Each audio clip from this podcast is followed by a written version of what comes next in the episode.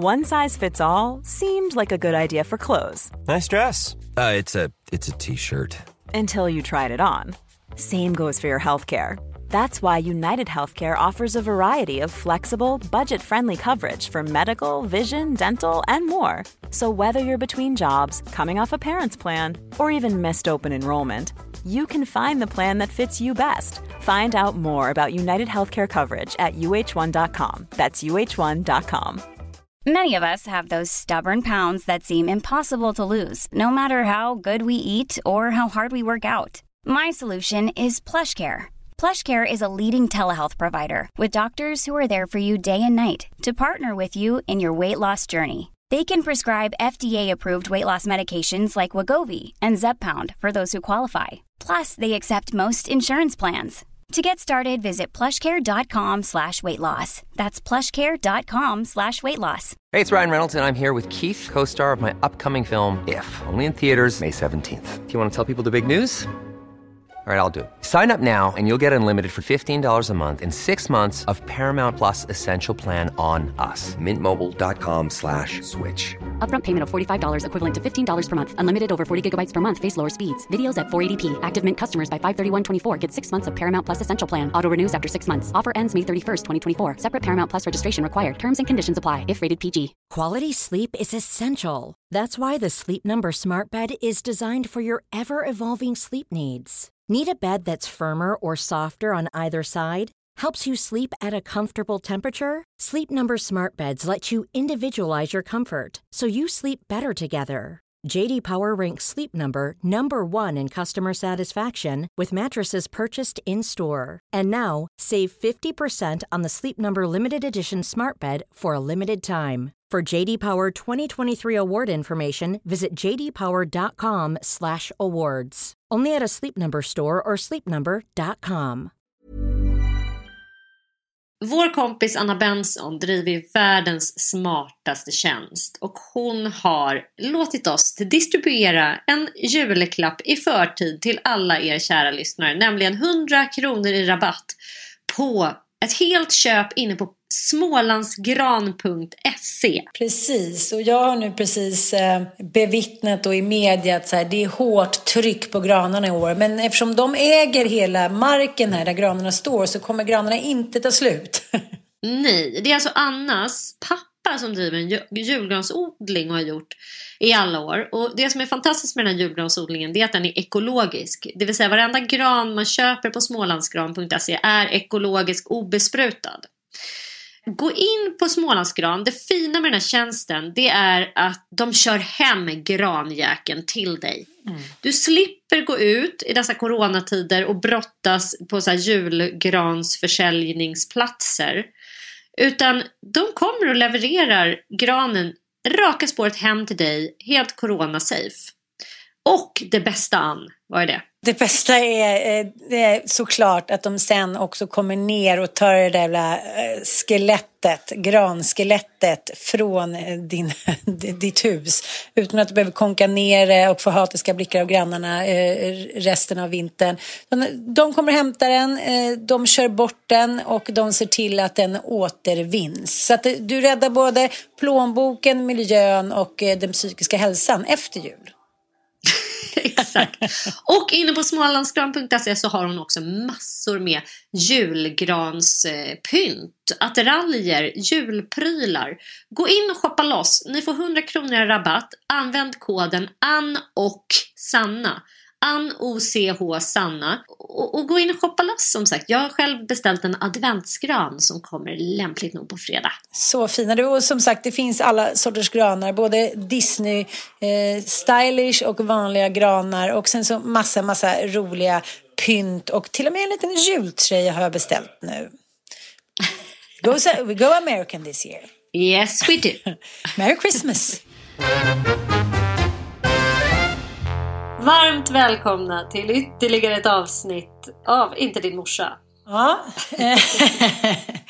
Vad känner du inför det egentligen? Nej, men alltså, det, det, finns någonting i det där uttrycket som jag tycker är så otroligt uppfriskande. Det, svenskarna är ju besatta av att sätta upp lappar. Det, det är i alla fall mm. känslan jag får av min lilla eh, egen ihopknåpade analys. Ja men allt från liksom lappar som står i trapphuset, som står i, nere i tvättstugan, hit de kan ju vara ganska rabiata och hårda. Så you motherfucker som var här igår, liksom, så här, jag ska döda dig. Alltså, vi har liksom någon lapptradition här. Jag vet inte, det kanske är så i, i hela världen. Men Vi har ju en stor rädsla för att eh, konfrontera människor öga mot öga på något sätt. Så det är väl därför vi älskar lappar, att man så här, sätter upp en liten lapp på kontoret. Så här, och det är därifrån uttrycket kommer. Din morsa jobbar inte här. Ja. Liksom, mm. diska själv, ja, jag tycker det är... Ja, diska själv. Liksom, och ställ inte någon jävla hög här med glas. Det är härligt. Det är härligt. Eh, och sen tycker jag att det är, här, det är, det är liksom en härlig tycker jag, quote inför alla. Det är liksom en liten eh, medberoende quote för mig, inte din morsa. Ja. Får tänka det i alla relationer förutom till mina egna barn. Att säga nej, jag är inte din morsa. Jag tycker det är ganska roligt. Jag har varit på ett kalas nu. Eh, I pandemin vågar jag inte säga. Eh, på ett sånt där stort lekland. Det var ju inte mycket folk där. Eh, utan det var ju vi och typ tre glada laxar. Och det, det var som att det inte, pandemin fanns inte där inne. Det fanns inga lappar där det stod så här. En meter från varandra och det var inga så här kryss på borden. Utan jag gick hem på hemsidan för jag skulle kolla lite hur restriktionerna såg ut då inför vi skulle dit på det här kalaset. Men det, det var inte en kommentar om eh, le covid. Så att, men då var det en mamma som var där som var sådär som jag kan bli lite avis på. Som inte är insmickrande mot barn. Mhm. Men du vet, vissa mammor erkänner så här, jag gillar inte eh, andras barn. Jag gillade aldrig barn från början. Jag gillar mina egna barn, men resten tycker jag är så här, nej, jag tycker de är ganska jobbiga och fula och vidriga. Och, och den här mamman är lite öppet så. Och det slår mig varje gång att jag känner så här, nej, man behöver inte älska alla andras barn liksom.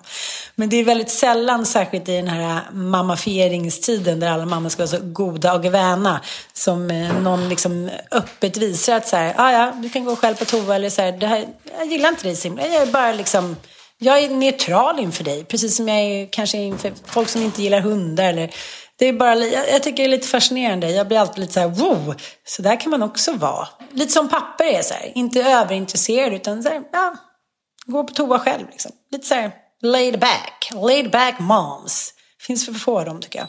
Man kan ju ifrågasätta det här att man per definition som, som kvinna antas älska barn och direkt så här, kasta sig över alla barn som om det vore ens egna och man ska omfamna uttryck som eh, ja, men, eh, allas, eh, alla barn är allas barn och, och sådär. Och, och så är det, det är ju naturligtvis bara bullshit, eh, grov generalisering för att vi älskar ju inte alla människor, vi, vi älskar ju inte alla vuxna människor så varför ska man bara kasta sig över barn bara för att de är eh, liksom just barn per definition. Det, det är ur, urbota korkat att tro att det är så. Det finns väl en och annan som bara går loss på barngrejer men det är fan nästan eh, sjukare tycker jag egentligen. För att man säger det här är ett litet barn. Jag, liksom, jag bara går loss då in i så här någon slags moderskänsla av det. Det är lite grann som att folk kastar sig över hundar. Det kan jag störa mig enormt mycket på. Att man så här, förväntar sig att alla hundar ska älska att bli gosade med av främlingar. För det, det är ju främmande människor som ändå säger Åh, får jag klappa din hund? Det är, tänk, alltså, översätt det till Åh, får jag klappa ditt barn? Mm, nej, jag vet, jag vet.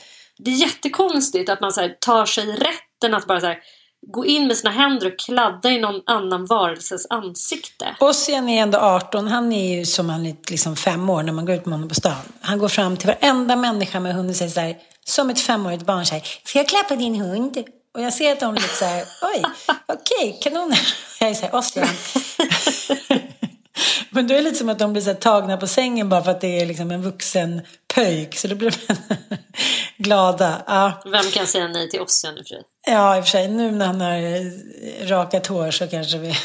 Vad hände? Kan du berätta, recappa, vad hände med liksom deras hår? Ja, vi- Inklusive Frasses hår som råkade åka med. Jag är väldigt fascinerad för jag la ju ut en bild i förrgår på att jag hade varit borta 24 timmar och då hade eh, min äldste son rakat min yngste son. Eh, och då menar jag inte så här med 3 millimeters eller 3 centimeters utan så här, ja men som att hår inte existerade. Som liksom en avatar. som han nu under namnet under. Och eh, det här gjorde mig supersur men det är som man lätt röstas ner i ensam, eh, mot sex, against all odds, så blir det så här, ja, ja, men vadå, liksom, ta det lugnt, så här. Det är bara hår, det växer ut och så här. Så till slut så var jag tvungen att dra till med cancerkortet. Att jag var så här, jag tycker väldigt mycket om hår just för att jag märkte på min mamma att när hon hade cancer och tappade sitt hår så tappade hon också lite gnistan att eh, kämpa. Eller inte gnistan att kämpa men det var väldigt, väldigt stort för henne. Plus att hela liksom, släkten Söderlund Fagerberg är ju typ hårfager. liksom, ja, men det är mycket hår överallt. Liksom. Mm. Men så kommer jag tänka lite på en grej. Ossian är ju den enda som har lite tunt hår. Mm. Så det kanske inte, jag tänkte lite så här Freudian thought, att det kanske inte är lika heligt för honom. Och då, så, men jag drog ändå till med det för att jag tyckte att han var en douchebag. Han var så här, ja, ta det lugnt, så här, jobba med dig själv. Det är så som han har på just nu. Man känner sig som en tant som lever i en 1800-talskampanj. Så då sa han det till mig att men du får deala med det där då liksom. För jag sa så här, det kanske är för att min mamma ja, men hade cancer och gick bort i det och det var så otroligt traumatiserande att se henne i det där liksom, korta stubbet och de där ruttna tänderna. Så här. Och då märkte jag på att då blir han så ställd, men likt sin far eh, så kan han ju liksom inte direkt erkänna utan han måste ju liksom eh, slå tillbaka och sen kan han komma och liksom be om ursäkt. Så att, så sa han, men då är, det där, då är det där någonting du får jobba med. Mm. Det är ändå väldigt, det, det är så jävla avväpnande ja. uttryck. Ja, då får du jobba lite med det. Det ligger inte hos mig ändå. Nej, men då, har du liksom, då är du inne i korridoren så här, utan utväg. Då är, det så här, då är det du som är intolerant, du är omodern, Det är du, du som har problem med liksom andra människors... Alltså du är överkänslig. Ja, typ. ja. ja. Så då, liksom, då var det lite som att då var, då var min väg stängd. Men sen så la jag ut då häromdagen att jag hade att det här hade hänt. Och gud vad det här, det är kanske 170 kommentarer eller någonting. Och vad det har delat eh, kvinnor då, företrädesvis som då har svarat, i två läger. Mm. Vissa är så liksom upprörda så att de, eh, som att det vore deras e egen son. Och vissa är bara så här, ja jag tycker att det är lite roligt och känner igen sig. Märk väl att det kanske var någon som klippte luggen lite, det här kanske var lite värre. Men, men det, jag kan ändå känna att det är 50-50 vad folk tycker. Vad tycker du? Nej men jag, jag är väl lite grann inne på oss i stylen så här, whatever, det är hår, det växer ju ut snabbt för det gör det. Jag har ju precis haft en rakad pojke en månad sedan och nu är han liksom håret är ute igen. Det går ju väldigt snabbt liksom. Mm. Men däremot så, jag minns nu när vi pratar om hår att vi det kan ju verkligen uppstå maktkamp med barn. Alltså Ville och jag hade ju en dotter och där är väl håret ännu viktigare på något sätt. Där är det ju, liksom, skulle det vara väldigt eh, mycket mer provocerande om, om, om någon rakade av ens dotter hela håret liksom. Det tror jag skulle, skulle vara värre liksom, faktiskt. För att vi är ju fostrade av det här samhället som ju är ett patriarkat och så vidare. Men, och han var ju då väldigt på det hela inställd på att Olga skulle ha page. Och så skulle mm. hon liksom gärna ha en liten kort lugg. Han vill hela tiden klippa hennes hår i page. Och jag var så här, nej, jag vill, ha, jag vill att hon ska ha långt hår. Därför att jag var, eh, mindes min egen barndom. Att min mamma hela tiden hade någon jävla besatthet att klippa mig i page. Hon tyckte det var så sött med flickor i page. Och, så att det finns inte en enda bild på mig där jag inte har jättefula frisyrer. Där jag är så här klippt i den där jävla pagen som hon bara bestämde att jag skulle ha. Så för mig var det så här, nej, mitt barn ska få ha långt hår. Sen ska hon få bestämma själv om hon vill klippa sig. Men Ville, och sen separerade jag och Ville och då var ju Olga bara tre. Så att eh, då, då var det den här maktkampen att jag var såhär, du klipper inte hennes hår. Och sen helt plötsligt kom hon och så hade hon en liten lugg. Så hade hon en liten page. För vem ska egentligen bestämma det? Och om man inte klarar av att komma överens om det, ska man dra lott då? Eller vad ska man göra? Alltså det... Fan vad vi hade massa diskussioner och konflikter om det där. Men jag tycker det är så här, liksom gå tillbaka Och till syvende och sist tyckte jag det var så enkelt att lösa. Jag bara, fråga Olga vad hon vill göra. Men då menar jag så här, ja men du har ju helt indoktrinerat henne i att det ska vara långt hår. Och jag bara, eller så har du indoktrinerat henne att hon ska ha page. Alltså så där kan man inte hålla på och resonera. Barnet måste ju ha någon slags egen fri vilja och, och tänka och tycka om sitt eget hår. Liksom. Men jag kommer ihåg att det där som jag då var lite killtjej så klippte min mamma mig i sån här, men klassiska men pottfrisyr. Att man hade satt en potta på huvudet och sen mm. klippt runt. Och jag kommer ihåg att det var någon gång när mamma liksom glömde bort det där lite. Eller in, kanske inte tyckte så här, ja, att det inte var bekvämt och smidigt liksom. under någon sommar när jag fick lite längre hår och kunde ha två tofsar. Jag kommer ihåg vilken så här, nästan sublim upplevelse det var för mig. Som att jag hade här, nått en annan nivå av mänskligheten. Nej, men det är laddat. Det har liksom alltid varit. Och det, I många länder är det ju, många kulturer är det också så här supersexuellt laddat. Eh, att man då har hår uttag. Så jag fattar det. Men jag tycker att så här, den enkla frågan att bara säga Hejsan svejsan, eh, det här är Ossian, din äldste son. Frasse vill verkligen raka sig som jag. Är det okej okay, mamma? Mm. Det är inte så att jag är liksom ute på en atlantångare utan eh, någon form av så här kontaktbar yta. Utan så här, jag är eh, liksom tre, fem kilometer bort på Lidingö. Mm, och du har en ja. telefon i högsta hugg. Alltid. Precis. Så att jag mm. menar, ja. Men det är, väl, det är väl bara frågan och sen är det väl tycker jag också så här, kanske samtycket med den som ska bli klippt det är väl det allra viktigaste. Alltså hålla på frisera. Ja, men samtycket för ja. barn. Alltså så här, att barn har ju ganska lite eller extremt lite makt över sitt liv. Och då tänker jag att så här, är det någon makt man fan kan ge dem så är det över hur deras hår ska se ut.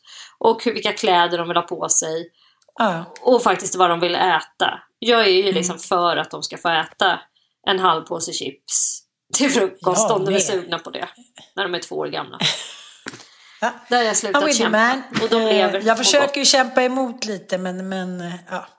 Jag vet inte, jag, jag känner också lite så här, jag tycker att um, de terapeuter som har sagt, eller psykologer som har sagt just när, men välj dina strider. Mm. Jag tycker inte, jag kan ha väldigt, väldigt svårt för den här Tiger Mom, mom, hon den här kvinnan som dök upp för typ tio år sedan och skrev att hennes barn då blev så drillade och de, om de inte hade alla rätt på alla prov eller spelade perfekt Chopin, vet du, då, fick, då drogs alla deras privilegier, privilegier in. Och då känner jag så här, då ska man inte ha barn om det är det enda orsaken till att man ska skaffa barn är att de ska här, vara perfekta A-studenter och att man ska här, missbruka sin makt.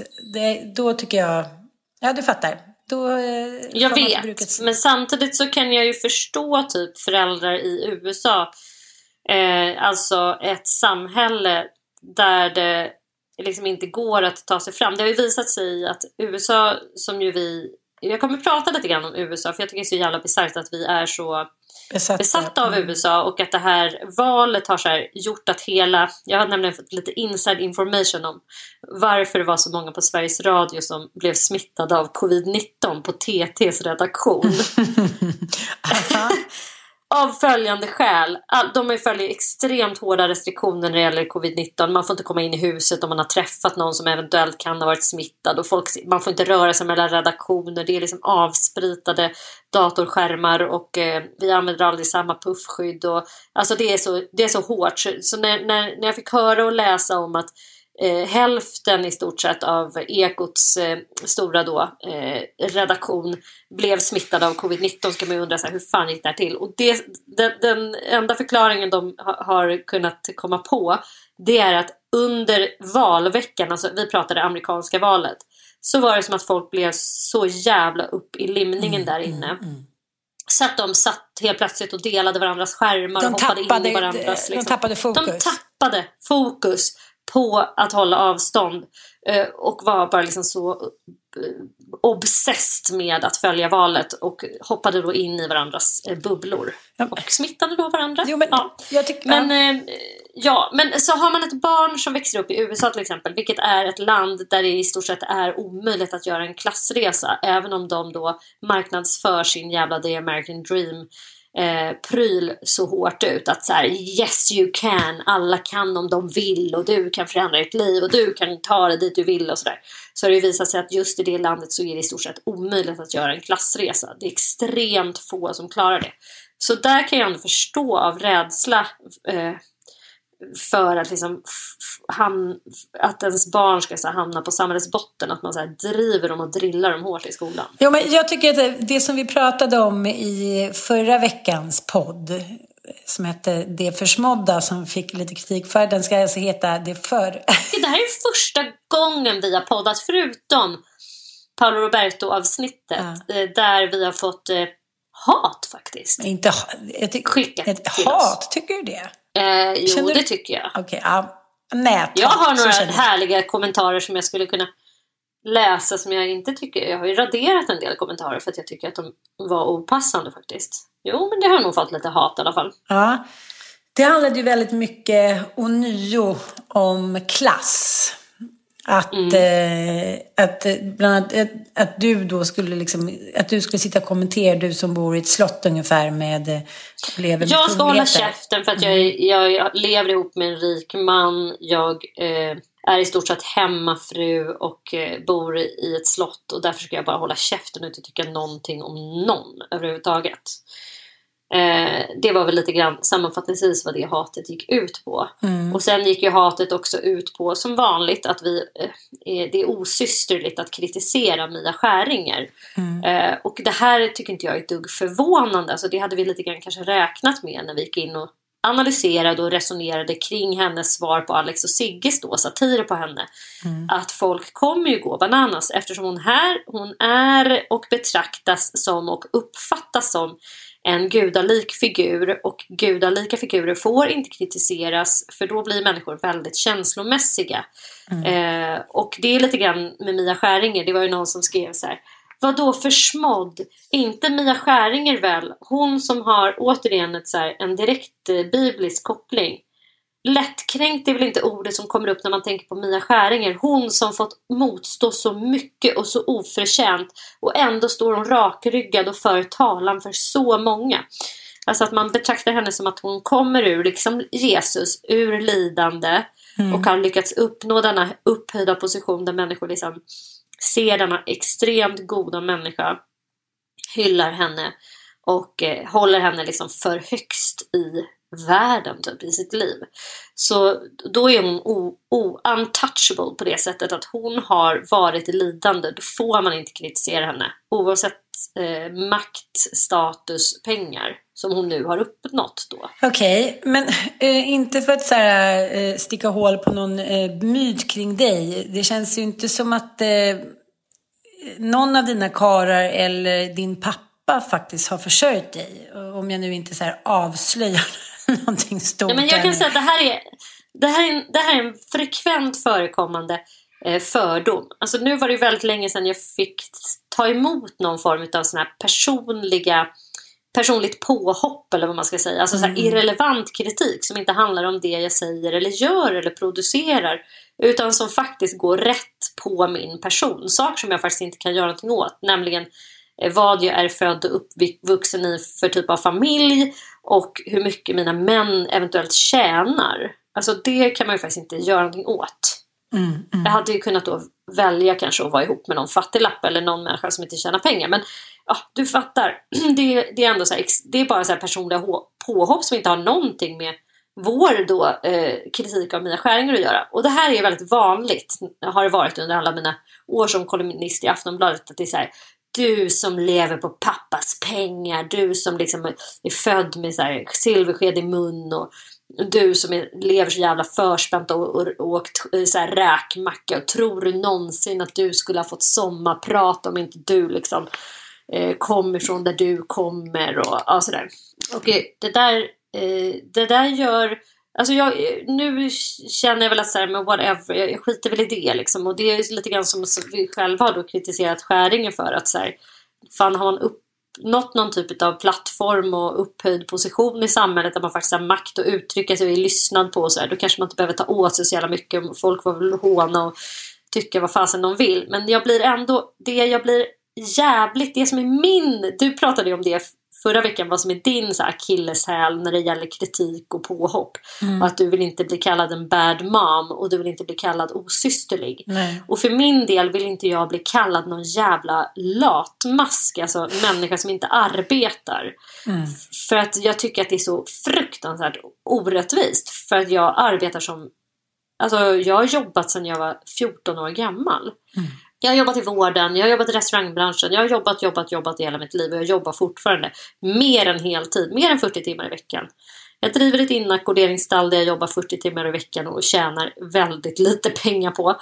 Och sen så jobbar jag ju som journalist på Sveriges Radio. Jag producerar text och bild och innehåll på både mina egna kanaler men också i en rad andra media och har gjort liksom i tio års tid och drivit mitt företag. Jag bara gå in och titta. Det är, så, det är liksom o, oriktigt. Jag blir helt sjukligt provocerad också. Att så här, mitt värv som, eh, där jag ändå har lyft könsmaktsordningen, eh, genusfrågor, feministiska frågor. Jag har slagits för kvinnor och för liksom orättvisor riktade mot kvinnor under hela min yrkesverksamma eh, tid. Liksom. Och så får jag höra att jag är någon jävla liksom, hemmafru. Mm. Det, det, då blir jag bara så här, åh gud, vad fan. Du skrev också i en kommentar, har du lyssnat på podden till någon? Och det är så roligt för de flesta har ju typ inte gjort det innan Nej, jag tror de vill bara in och nättrolla för att det känns bra. Men jag tänker också så här, mm. den statusen som Mia Skäringer med all rätt, måste jag säga, eh, uppnått under de senaste, ja det måste ju vara 20 år snart. Så, mm. eh, så handlar det väldigt mycket om att hennes fans vill ju såklart inte att det ska vara liksom några sprickor i kristallen, om du förstår vad jag menar. Eh, Nej, och, men det har ju att göra med det här.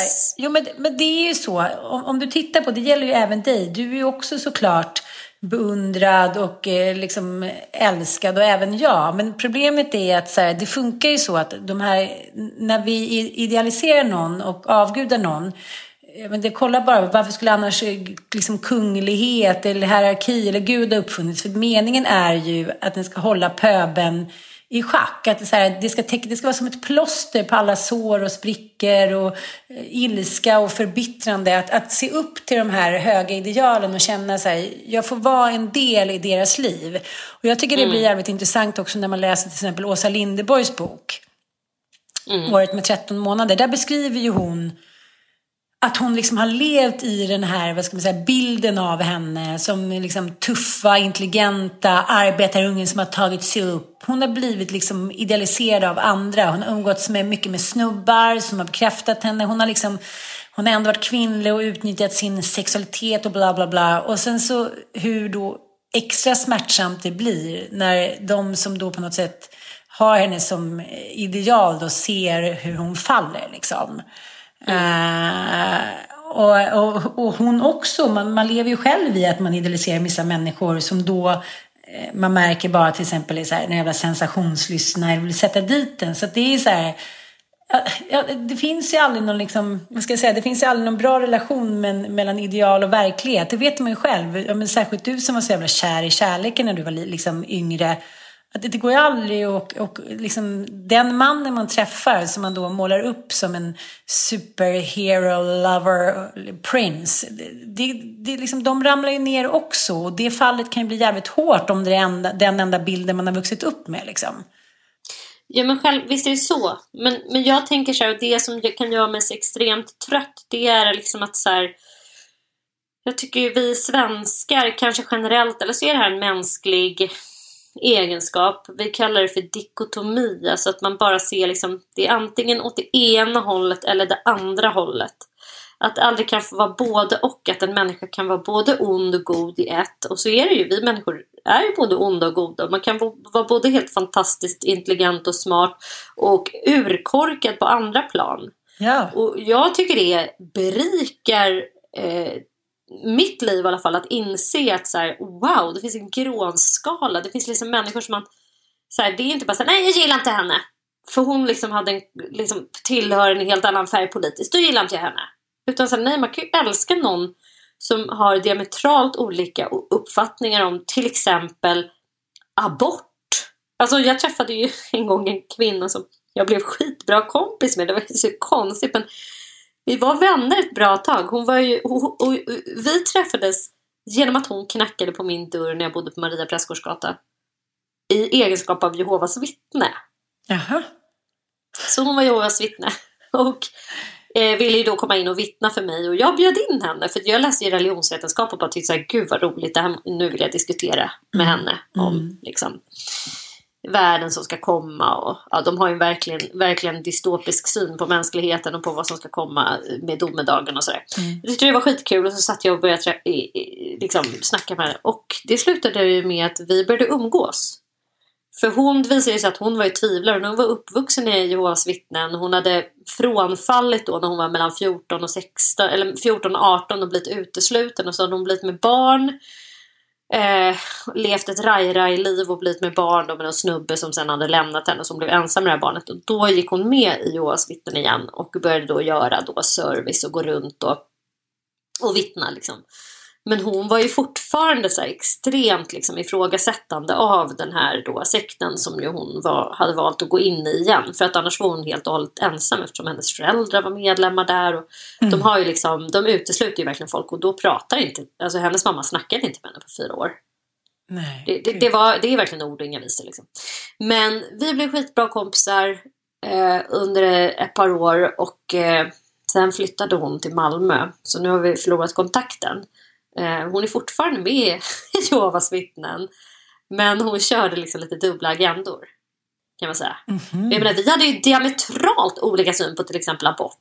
Mm. Hon tyckte ju abort verkligen var mord. Ja. Men inte, inte, inte hatade jag henne för det liksom. Nej. Trots att jag verkligen eller, eller liksom avfärdade henne som en total idiot som inte liksom, kan få befinna sig i mina rum. Så var det inte. Jag tror fortfarande att hon tycker att abort är mord och jag respekterar det och jag, jag kan ändå vara hennes vän. Liksom. Så, så det, och, och det är lite grann så med, med eh, tycker jag, många utav då så här, Mia Skäringer, och det var ju det som kom upp under metoo också. Att så här, eh, Mia, apropå att Mia Skäringer, det är vissa som säger hon har väl ingen makt? Jo, hon har jättestor makt. Hon var faktiskt en av dem som verkligen satte metoo-stenen i rullning. Camilla Läckberg, Mia Skäringer och sen var det väl någon till som delade Cissi Wallins eh, eh, outning av Fredrik Virtanens eh, då eh, påstådda våldtäkt. Precis. Och det var ju då hela skiten bara briserade. Eller skiten, det var ju en välbehövlig revolution. Det är samma sak med metoo. Man behöver inte älska allt med metoo. Man behöver inte tycka att allting som hände under metoo var bra. Det tycker verkligen inte jag. Sen kan man ju tycka att, att mycket var helt fantastiskt. Men jag, kan, jag... jag förstår inte varför folk verkar ha såna enorma problem med det. Att så här, det är antingen en bra revolution eller så var den bara pissdålig. Antingen är man en god människa eller så är man en dålig människa. Då, då, sådär. Ja, men jag tycker så här, Katarina Frostensons bok nu, nya bok F och även hennes förra bok H vittnar mm. det. Jag tänker också på Lars Norén då. Det är en ganska intressant eh, artikel i DN för några dagar sedan. Men hon är, vet du vem författaren Elisabeth Åsbrink är? Mm. Mm, men hon var jag gillar henne. Hon var ju så bästis med, med Lars Norén i typ 15 år. Mm. Och sen så en dag så ville han liksom ta en liten fika med henne. Och hon var så här, gud vad kul. Ja men som att du och jag skulle gå och ta en fika. Då sa han så här, eh, ja men jag ska säga något som, som smärtar mig väldigt mycket, så här, sa han. Och hon tänkte så här, gud vad är det nu som har hänt? Och så här, äh, vi kan inte vara vänner mer. Nej, åh gud, varför då? Eh, liksom, ja, det beror på DNs hållning i NATO-frågan, sa han då. Jag kan inte acceptera den. Hon bara, okej, okay, eh, tog en klunk kaffe. Så du är inte intresserad av vad jag tycker, så här, jag som då är din personliga vän. Nej, mm. det, det, han var inte intresserad. Det spelar ingen roll liksom. Uh, nej, det var så DN, hon var då reporter på DN eller var hon, var hon chefredaktör för DN? Nej, nej hon, jag tror att hon, hon var frilans. Hon är ju författare liksom. Mm. Och uh, det är ju väldigt intressant att så här, att det det är så jävla kategoriskt. Nej, vet, vet du, jag hatar, det där är den värsta jävla mänskliga liksom, maktvidrigheten som finns tycker jag. När man är så här, nej men nu kände jag för det. Du har ingen chans. Och jag har en annan kompis nu vars man, de har varit ihop i 20 år, han kommer från ett annat europeiskt land. Han var så här, jag är inte kär i dig längre, jag flyttar hem nästa vecka. Hon bara, va? Men vadå, nej, vad, vad menar du? Vi, så här, vi har ju liksom, vi är ihop, vi är kära, vi har varit ihop i typ så här, 20 år snart. Nej, nu var det över den sidan av mänskligheten är för mig helt ofattbar. Om det inte finns någon liksom mm. underliggande, så här, du och jag har ju pratat om det där innan. Visst fan kan man bli kär i någon annan? Man försöker stå emot. Det går liksom, det är som en jävla tsunami. Man kan inte värja sig. Det, det, liksom, sådana saker måste man tyvärr acceptera som en del av liksom, en pågående kris i livet. Men människor som bara är så här abrupt, typ som en jävla Dr. Jack, Jekyll och Mr. Hyde personlighet, är så här, äh, så nu har jag bestämt mig för att ha det bra. Man får liksom inte försvara. Nej, men vi har ju en gemensam kompis och hennes pappa eh, gjorde ju precis på det viset. Liksom. Han hade levt tillsammans med hennes mamma då i en så här kärnfamilj där allt var frid och fröjd och underbart och bra på alla tänkbara sätt och vis. Eh, och en dag så kommer mamman hem då och då har pappan packat sin lilla väska och bara så här, nu lämnar jag dig. Jag har träffat en annan. Mm. Och det är bara också så här, utan förklaring, utan så här, du jag funderar på det här jättelänge, jag är ledsen att jag liksom inte har... Det är så här, ingen har haft minsta lilla föraning om det här. Han har liksom dolt sina känslor, lyckats lägga band på liksom sitt då eh, ja, begynnande möte då med en annan person som han då ska inleda ett nytt liv. Så han flyttar liksom de facto från det ena hemmet rakt in i det andra hemmet. Utan pardon. Det, det, alltså den, jag, jag håller med dig. Alltså den typen av beteende, mänskligt beteende är så jävla obehagligt. Mm. Och jag har en annan liksom, halvkompis nu. Hennes man, de skaffar barn och sen fick han för sig nej det här var, var inget bra. Eh, det här var in, han var inte kär i henne så han lämnade henne och tre månader senare kom han tillbaka då till deras gemensamma lägenhet och tyckte det var väl inte så kul att sitta själv i den där lägenheten och eh, komma hem till en tom, en tom famn och sådär. Så att då, då ville han bli ihop igen och det, du är mitt livs kärlek och han ångrar sig så mycket hit och dit. Så de skaffar till barn. Och sen när den här ungen är åtta månader, samma dag när de ska döpa den här ungen, nej, då, då har han ångrat sig igen. Nej, jag har köpt en lägenhet. Eh, du, jag är inte kär i dig längre. Det, det, det här funkar inte. Så bakom hennes rygg då, som är mor till båda hans barn, så har han då bestämt sig för att nej, nu kändes inte det här bra. Så han flyttar, sen går det såklart några glada månader.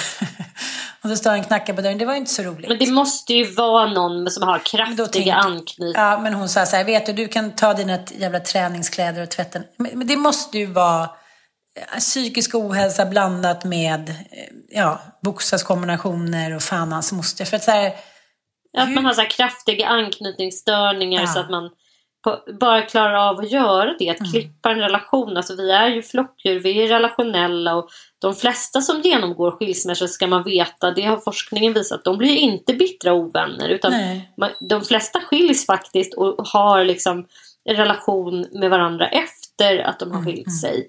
Det är det vanliga. Inte det är mindre vanligt att inte du och jag. Nej, det, men vi är ju anknytningsstörda, det vet man ju. jo, jo. Du vet vad jag skyller på. Mina sex veckor i köfösen. Life is full of awesome what ifs, and some not so much, like unexpected medical costs. That's why United Healthcare provides Health Protector Guard fixed indemnity insurance plans to supplement your primary plan and help manage out of pocket costs. Learn more at uh1.com. Hiring for your small business? If you're not looking for professionals on LinkedIn, you're looking in the wrong place. That's like looking for your car keys in a fish tank. LinkedIn helps you hire professionals you can't find anywhere else, even those who aren't actively searching for a new job but might be open to the perfect role. In a given month, over 70% of LinkedIn users don't even visit other leading job sites. So start looking in the right place. With LinkedIn, you can hire professionals like a professional. Post your free job on linkedin.com/people slash people today. Hey, it's Ryan Reynolds, and I'm here with Keith, co star of my upcoming film, If, only in theaters, May 17th. Do you want to tell people the big news? All right, I'll do it. Sign up now and you'll get unlimited for $15 a month in six months of Paramount Plus Essential Plan on us. Mintmobile.com slash switch. Upfront payment of $45 equivalent to $15 per month. Unlimited over 40 gigabytes per month. Face lower speeds. Videos at 480p. Active Mint customers by 531.24 get six months of Paramount Plus Essential Plan. Auto renews after six months. Offer ends May 31st, 2024. Separate Paramount Plus registration required. Terms and conditions apply if rated PG. Quality sleep is essential. That's why the Sleep Number Smart Bed is designed for your ever evolving sleep needs. Need a bed that's firmer or softer on either side? Helps you sleep at a comfortable temperature? Sleep Number Smart Beds let you individualize your comfort so you sleep better together. JD Power ranks Sleep Number number 1 in customer satisfaction with mattresses purchased in-store. And now, save 50% on the Sleep Number limited edition Smart Bed for a limited time. For JD Power 2023 award information, visit jdpower.com/awards. Only at a Sleep Number store or sleepnumber.com. Ann, vet du vad det är för dag imorgon? Ja, det vet jag faktiskt. Det är den internationella Giving Tuesday-dagen. Gud vad påläst du är. Tack.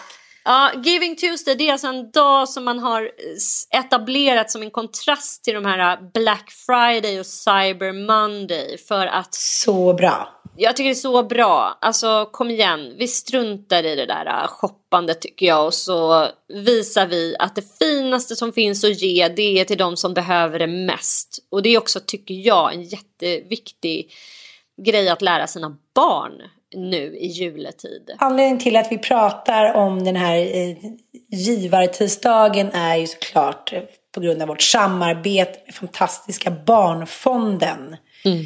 Så att, eh, berätta för familj och vänner och bekanta och dina kollegor om Barnfonden och deras arbete. De vill verkligen göra och de gör världen till en bättre plats. Mm. Och inte minst så gör de ett viktigt arbete för att stoppa spridningen och effekterna av coronaviruset i utsatta delar av världen. Det är så lätt att man blir navelskådande i dessa tider. Vi tänker liksom det lilla livet men världen är stor och det finns länder och områden i världen som är extremt utsatta på ett helt annat sätt än vad vi är. Så glöm inte bort Swisha valfritt belopp till Barnfondens oerhört viktiga arbete för att stoppa spridningen och effekterna av coronaviruset för barn runt om i världen. 901 30 20 är telefonnumret. Swisha valfritt belopp, skriv corona i meddelandefältet så öronmärks pengarna. Om ni sitter där hemma och tycker att det är lite svårt att veta varför man ska välja en viss barnrättsorganisation så skulle jag verkligen vilja slå ett slag för Barnfonden.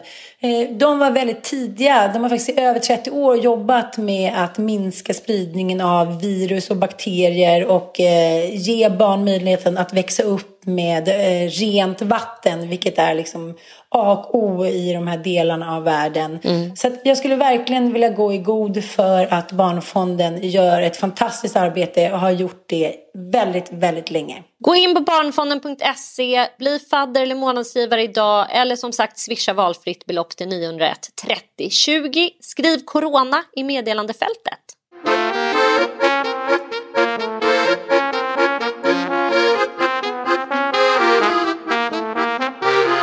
Det här är ett nytt format här i, podden, eller en ny liten eh, en ny del av podden där jag ska testa eh, det mest eh, Förbjudna! det mest förbjudna. Vi kallar, det, vi kallar det det mest förbjudna. Vi älskar ju Kerstin Thorvall och vi älskar ju att krossa myter. Det har vi alltid gjort. Och sen eh, återigen att så här, livet inte behöver vara svartvitt. Eh, vi har ju lite grann varit inne och diskuterat det när det gäller porr. Liksom, att så här, porr behöver faktiskt inte vara av ondo. Eh, jag tänkte på det faktiskt eh, idag. Att så här, gud, jag har ändå lärt mig ganska mycket om sex genom porr Ja, ja, ja, det ska man inte av njutning och typ så här, vem skulle annars ha lärt mig om typ så här, Slå snoppen i ansiktet har du lärt dig också. alltså den är ju så jävla knäpp den grejen. Vem vill alltså göra det? Daskar. Charlotta, Aka, Beyoncé, Björk om det där. Så här, vad skulle man så här, vrida lite på ollonet och så här, titta upp på den som att det vore så här, en liten stygg pojke. En Så- helig grav. Man har ju själv jobbat med de där blickarna. Jag hade inte velat se mig själv på film ska jag säga. Uff. Nej, jag hade inte velat göra det. Nej, men däremot så, jag har lärt mig mycket om både så här, kvinnlig anatomi. Det var ju första gången man fick se en fitta i på riktigt. Liksom. Även om den kanske då på den tiden, på 90-talsporren så var de inte opererade utan det var ju faktiskt lite äldre eh, porrfilmsaktriser. Men jag har framförallt lärt mig att eh, eh, njuta. Faktiskt, hur jävla sjukt. Och det, det är så här, återigen, det är väl... Hur jävla kanske- sjukt det låter att jag njuter av sex. Är det sant? Eller vad då? Jo men förstå, nej men liksom om man tänker, så här, porr har inte bara en ond fun- ondskans funktion. Nej. Mycket av porren har det. Mycket av porren idag är dålig och osund och det är jättebra att vi får till en diskussion om det. Men sen tror jag faktiskt att porr har hjälpt väldigt många och så här, vad har vi för alternativ? Det har vi ju tjatat om väldigt mycket. Om inte porren funnits, vad skulle, hur skulle liksom unga människor, det är inte direkt vuxna människor som talar om för en i något samtal om hur man njuter av sex eller idkar sex. Eller, alltså, förstår du lite vad jag är ute efter? Att så här, porren Ja. har ju faktiskt en utbildande funktion och det är ju tråkigt om man då får se våldsporr det första man ser. Men jag har ju sett massor med annan porr som inte har några våldsamma inslag och där människor faktiskt verkar njuta på riktigt och det lär man ju sig liksom så småningom att kunna avgöra också. Så all porr behöver inte vara dålig. Och det, det jag vill komma in till, veckans det mest förbjudna som jag nu är inne och undersöker och vill analysera, det är bantning. Eh, om jag tittar in i mitt Instagramflöde här så verkar bantning vara det absolut mest förbjudna för en kvinna i min ålder att ägna sig åt. Dels är jag mamma, så då är jag ju per definition en dålig förebild till min dotter om jag då skulle ägna mig åt detta förbjudna att banta. Eh, och dessutom så är det extremt kvinnoförnedrande att eh, då gå på hela jävla eh, skiten med att behöva forma sin kropp på det ena eller andra sättet. Så då är jag liksom en dålig kvinnlig förebild för alla då mina eventuella följare eh, som då antas inte kunna tänka själva. Eh, och dessutom så kommer jag att eh, utveckla ätstörningar eh, och jag kommer att bli olycklig. Och dessutom kommer jag att misslyckas för att eh, det jag då får läsa och få mig till man som bantning främst från eh, kroppspositivister då i mitt flöde som avskyr bantning och vill förpassa bantning till eh, liksom soptippen och eh, historiens liksom, mörkaste källarhåla och låta det stanna där. Människor ska inte banta, det är jättefarligt. Mm. Så därför har jag då testat att banta i två veckor.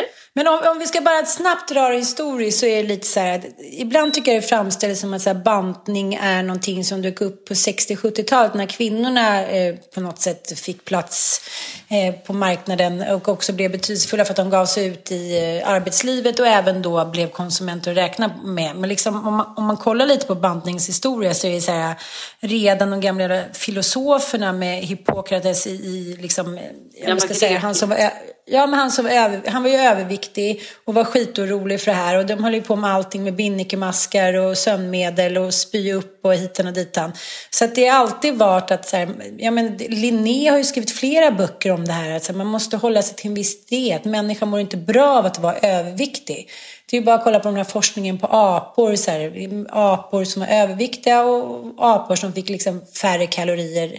Ja, de både levde längre och mådde mycket bättre. Och, och det har ju du, du pratat om innan. att så här, Vi var ju djur från början och eh, om man tittar på en så här smällfet katt som ligger liksom i en hög på golvet och, och knappast kan gå så är det inte att man känner så här Åh, vad gullig! Ge henne en liten fisk med extra grädde. Så det här har ju blivit liksom mänsklighetens på något sätt, eh, vad ska man säga? Det har ju blivit, man kan tänka att det är så här, vi som lever i välfärdsstater, alltså i samhällen mm. där vi mm. inte behöver svälta, någon av oss, mm. så har ju det här blivit liksom ett hälsoproblem. Att vi mm. lider av övervikt och det gäller även våra husdjur. Jag, jag umgås ju mycket med djur. Och jag älskar mm. också att se pragmatiskt på människan som ett djur. Och när det gäller våra husdjur så, så måste vi reglera intaget av mat. Vi kan inte ge dem fri tillgång på Frolic eh, eller Whiskas. Liksom. Vi, utan, utan de får mat två eller tre gånger om dagen och det är liksom två deciliter där, tre deciliter där och två deciliter där. Annars blir de tjocka och därmed kommer också massor med hälso nackdelar. De får diabetes, de får högt blodtryck, de får problem med leder, eh, de får olika typer av andra då så här välfärdssjukdomar. Och det gäller även mina hästar. De kan inte heller gå på fri tillgång. Eh, utan vi håller på, vi har ett rent jävla helvete att se till att våra hästar inte blir för tjocka. Eh, vi har munkorgar på dem, vi reglerar betet, vi ger dem liksom halm som innehåller mindre kalorier och det är, det är ett jävla sjå. Vi bantar våra hästar konstant hela tiden. Och se till att motionera dem flera mil, måste ridas en gång om dagen annars så spårar det ur fullständigt. Och det som händer då är att de blir väldigt sjuka och jag har ju haft två hästar som har fått just välfärdssjukdomarna FÅNG och EMS. Och det är inget roligt för då är de sjuka utav helvete och i, i värsta fall måste man ta bort dem. Och jag tänker lite grann kring människor också att så här, om vi skiter i det här med så här, mode och patriarkatet att vi behöver inte bara använda eh, patriarkat eller genusanalysen på vår bild av människan utan jag tycker att det är sunt och friskt ibland att använda sig av andra glasögon när man tittar på oss, just medicinska glasögon. Och så här, ja, vi lever i en välfärdsstat, vi har fri tillgång på godis, eh, jättehög kalori, eh, full mat kring oss konstant. Vi kommer behöva reglera vårt intag av mat för att inte bli eh, överviktiga och eh, få dålig hälsa. Eh, och det är väl det liksom bantning handlar om. Att reglera sitt intag av mat. Och det kan man tycka är skittråkigt och man kan tycka att det är eh, att det är liksom lustdödande. Men samtidigt så tänker jag att det är, så här, det är bara ett, så här, ett måste för oss alla djur som lever i överflöd. Och för min egen del, nu ska jag vara helt transparent. Jag har liksom inte haft problem med övervikt i mitt liv. Det har inte varit mitt problem. Så jag har aldrig varit särskilt liksom engagerad i den här bantningsprylen någonsin. Jag har också levt med kvinnor kring mig, framförallt min mamma, min moster och mormor och farmor som aldrig någonsin har pratat om varken bantning eller sina kroppar i negativa ordalag. Liksom, kroppen, de har inte haft varken något kroppshat eller något så här jag älskar min kropp-pryl utan det är bara så här, kroppen är kroppen och den är där och eh, vi har en neutral inställning till den liksom. Och vi försöker må så bra som möjligt, typ. Men, men kan du se någon skillnad? Du och jag pratade om det innan, att så här, bara för att man känner självhat så behöver man inte hata hela sin persona. Du har ju pratat om att du har känt självhat under liksom, delar under ditt liv, men inte att du har hatat din kropp på grund av det. Liksom. Nej, jag tror att så här, kroppshat, tror jag, man har ju, många vill ju då, om man använder då genusteorin för att liksom, eh, be, försöka förklara vad kroppshat eh, kommer sig av så menar ju de att det är patriarkatets fel att vi hatar våra kroppar. Att så här, män har vinster av att kvinnor går runt att ha och hatar våra kroppar. Det försvagar oss, det gör oss osäkra, det gör oss till villebråd, det gör oss till offer. Och därför blir vi då mer lättstyrda av män som då kan utnyttja oss på olika sätt som typ slavar. Det är en extremt så här, hård och kortfattad beskrivning av vad det här kroppshatet skulle då vara bra för. Eh, för patriarka ur patriarkatets synvinkel. Men jag tänker mig att kroppshat kan ju också då beskrivas ur andra eh, ur, ur, andra då, till exempel ur, ur psykologiska perspektiv. Att så här, kroppshat kan ju faktiskt ha att göra med eh, självskadebeteende. Eh, det kan ha att göra med att man har gått igenom ett trauma. Att man eh, har levt i en osund relation kroppshat kan liksom uppstå under en viss del av livet fast inte under andra delar av livet och det kan vara starkt sammankopplat till olika trauman man har gått igenom och sen så kan det där kroppshatet upphöra liksom om man har fått behandling för sina trauman. Så det är så jävla grovt förenklat att bara säga att det har att göra med patriarkatet tycker jag. Och för min egen del så har jag aldrig haft något hat riktat mot just min kropp, alltså min kroppsutseende men jag har definitivt lidit av självhat. Och det har ju tagit sig uttryck till i framförallt medberoende beteenden. Överdriven anpassning, att så här, låta människor klampa över mina gränser, låta mig utnyttjas på olika sätt, tycka att jag inte har något högt egenvärde. Och, alltså det är en typ av självhat som riktar sig, eh, tar sig uttryck på andra sätt. När det gäller min egen bantning då, det här mest förbjudna man kan ägna sig åt enligt kroppsposttvister och feminister idag. Så jag bantar av det enkla skälet, jag är inte överviktig, eh, men jag ska köpa hem en ponny. Som jag, det är också så här, det är bara jag som kan banta av det här skälet. Men så här är det, jag och Olga fick en ponny av mig när hon var 12 år. Jag köpte den för en spottstyver på Gotland. Fyra år senare, eller fem år senare, så sålde vi den här ponnyn. Och eh, det, det var en stor sorg för mig men där lät jag mitt barn liksom driva på det här för hon, hon ville köpa en annan häst och hon skulle åka till Kenya hon hade inte tid och sådär. Då skrev jag in i kontraktet att vi hade förköpsrätt om den här då nya ägaren skulle sälja hästen. Och för en månad sedan så ringde de och frågade Vill ni köpa tillbaka henne för nu ska vi byta häst? Ja, skrek jag. Och det här är en lite mindre ponny, det är en C-ponny. Det är ett självhat. Och då, då, då tog mitt självhat total...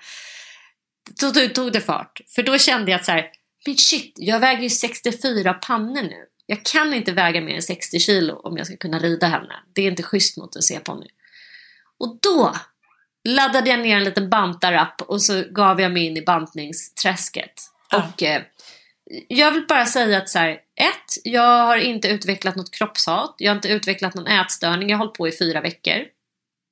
Jag eh, mår inte dåligt. Jag tycker inte att livet är tråkigt. Och det, det går ganska bra att banta. Det var inte så svårt, för det är också någonting som, som, man, som jag har fått höra här nu under lång tid att det här är omöjligt och det går inte att banta, man kommer få tillbaka sin övervikt och hit och Det är skitenkelt, eh, för mig i alla fall, var det inte ett dugg svårt. Och, inte, och, och det enda jag vill säga med det här, jag menar inte att, det, mm. att, att, att min erfarenhet av bantning nu under en månad, att det gäller alla. Men jag vill också ge en alternativ bild att så här kan det också vara. Det kan vara fullständigt odramatiskt att banta fyra kilo. Det kan vara mm. fullständigt enkelt, odramatiskt, okomplicerat och inte innebära någon kamp överhuvudtaget. Utan ja, fyra veckor senare så kommer jag nu, när den här hästen landar på söndag i min vård, att kunna rida den. Jag vet, men jag måste bara problematisera lite. Eh, om jag ska se på mig själv, de gånger då jag har varit riktigt smal har jag då efter mammas eh, bortgång och sen så innan man fyllde 20 när man så var binnikemask eh, av naturliga skäl och sen då när jag var tillsammans i den här, med den här elaka, elaka manen som då liksom ville då såklart som både, ja men som många män säkert vill göra men absolut inte alla. Och det är också beforskat att så här, kvinnor väldigt många kvinnor har satt en bild, en idealbild av hur vi tror och ponerar att, så här, att männen ska tycka. De tycker inte det. Och nu säger inte jag det för att jag är så här, Bettan Andersson som har så här, läst en liten eh, pseudo liksom, vetenskaplig artikel i typ Säffle tidning. Utan så här, det är så att vi har en bild av vilka vi tror att männen ska vara. Och de har inte alls lika höga ideal om hur vi ska se ut eller hur smala vi ska vara. Men, men eh, jag har också andra kompisar som är så här, om den ena partnern, både kvinnor och män, går upp i vikt så får den andra så här, höpp, höpp, höpp, höpp, står man liksom som ett tjockhetskontrakt.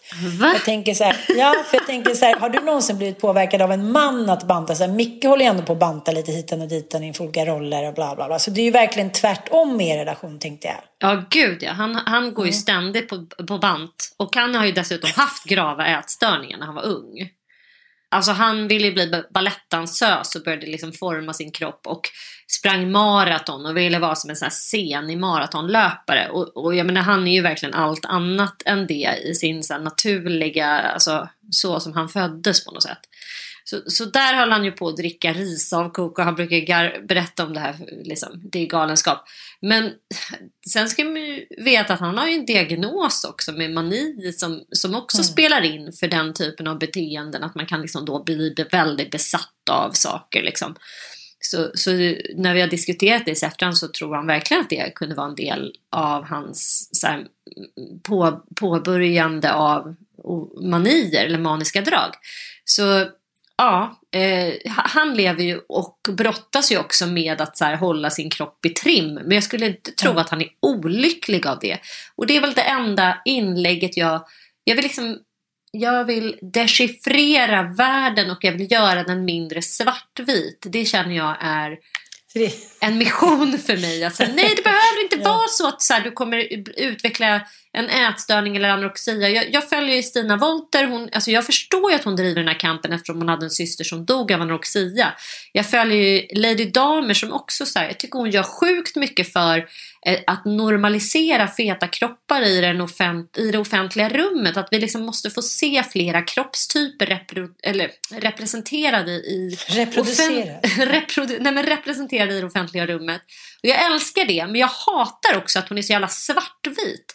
Att hon då är så här, ni som sitter där och liksom förvägrar er, fy fan stackars er. Men det är inte dugg synd om mig för att jag inte har vräkt i mig säger Thank God It's Friday mat och eh, 53 Ben Jerrys här ikväll. Utan jag mår toppen ändå. Man kan må bra ändå. Jag vill bara nyansera lite. Det är det enda jag vill mm. säga med det här inlägget. Ja. Men, men, men det här, de liksom ändå ganska massiva studier som har gjorts i alla fall de senaste 30-40 åren. Mm. De slår ju fast att så här, det är ju mycket mer komplext än liksom vad folk vill göra gällande. Det, det är inte så enkelt att säga så här, att unga flickor kollar på Instagram och reklam. Så här, det påverkar vissa barn mycket mer än andra. Precis som det är så med medberoende också som vi pratar i den kulturen. Att så vissa unga blir massor barn. De klarar sig skitbra. Eh, även fast de har vuxit upp med två dysfunktionella föräldrar som har supit eller vad de nu har gjort. Liksom. Och det är ju samma sak här. Men det de säger är just det här att vi, vi kvinnor har en liksom, idealbild av vilka vi tror. Vi har bestämt oss för den och sen så tänker vi inte nyansera den utan vi ska vara slanka och smala hit och dit. Och innan liksom kvinnor fick någon eh, superroll i, i kommersen ska man säga så var det ju inte heller samma intresse för hur vi skulle se ut. det här dök ju upp med alla jävla dieter på 60 och 70-talet.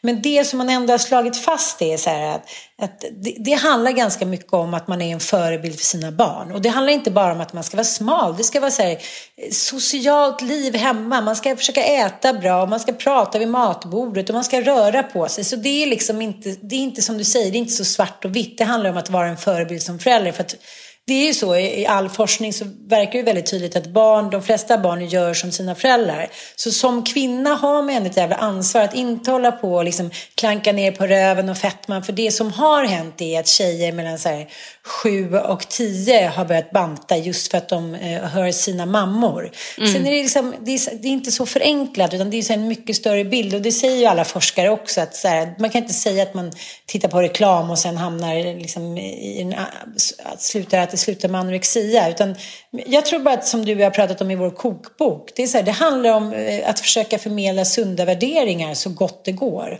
Och, och, det gäller även med det här. Och sen så, som jag nu vill börja springa mycket igen. Ja, då vill jag också så här, gå ner några kilo. Det är inte så skönt att springa och ha så här, Ja, det är också rent själviskt att jag vill kunna springa snabbare och längre. Och man behöver inte alltid säga att jag är en dålig, liksom, att jag hatar kvinnliga kroppar eller så här, vill vara perfekt för det. det. det. handlar faktiskt inte om det. Det är som du säger, så här, ibland är det inte svårare än så. Och det har även Hanna Hellquist skrivit om. Så här, jag var inte nöjd, jag vill inte gå omkring i en tunika och gå omkring och känna mig som en tunna när jag gick på middagar. Jag ville kunna springa och känna mig liksom fräsch och frisk. Mm. Jag bantade. Vi behöver inte problematisera mer, det var det enda det handlade om. Ja, och det behöver inte mm. vara ondskan själv. Vi behöver inte drabbas av så här, det stora eh, självhatet eh, på mm. grund av bantningen. Liksom. Ja, en, lite nyanser bara. Låt oss Precis. döpa den här podden till Nyansernas podd. Precis, nyansernas nyanser. Men, men, innan vi slutar måste jag också säga så här. Jag vill inte att vi ska på något sätt så framställa oss själva som att vi så här, amerikanska eh, beauty queens. Utan det är ju tyvärr så att liksom, när de har gjort forskning, det presenteras ju jättestor liksom, eh, studie kring fetma 2006 och, och då hade de ju haft apor då i studierna. Och de hade ju gått ner då efter att när kalorierna drogs ner så hade de gått ner. Men sen så, så fort de började äta normalt igen så gick de upp i vikt. Och, och mm. det spelade ingen roll om de hade stått på den här lågkalorikosten i två månader, två år. Effekten blev densamma säger den här då Barbara Hansen som hade gjort det här. Och eh, andra apor prövade identisk kost och vissa liksom förblev smala och andra ökade i vikt. Så det är så här, ett, är vi förskonade från fetma i vår släkt. Två, vi har bara söner, eller jag har det, jag har inte riktigt drabbats. Och jag hade också en 70-talsmamma som var så här, svinsnygg, svinslank. När det var efterrättsdags då var hon mätt så då tog hon en cigg. Så att, liksom, the picture is bigger. Så att det är så här, men ibland behöver den inte göra större än att man säger jag vill rida på en häst, jag vill ut och jogga, jag håller igen lite på kalorierna. Tack mm. för oss. Ja, tack.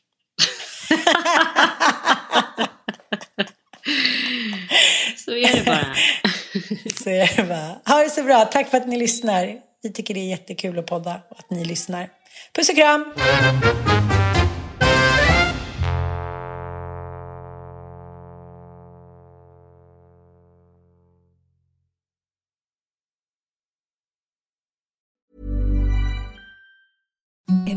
The softest sheets you've ever felt. Now imagine them getting even softer over time. That's what you'll feel with Bowl and Branch's organic cotton sheets. In a recent customer survey, 96% replied that Bowl and Branch sheets get softer with every wash. Start getting your best night's sleep in these sheets that get softer and softer for years to come. Try their sheets with a 30-night guarantee. Plus, get 15% off your first order at bowlandbranch.com. Code BUTTERY. Exclusions apply. See site for details.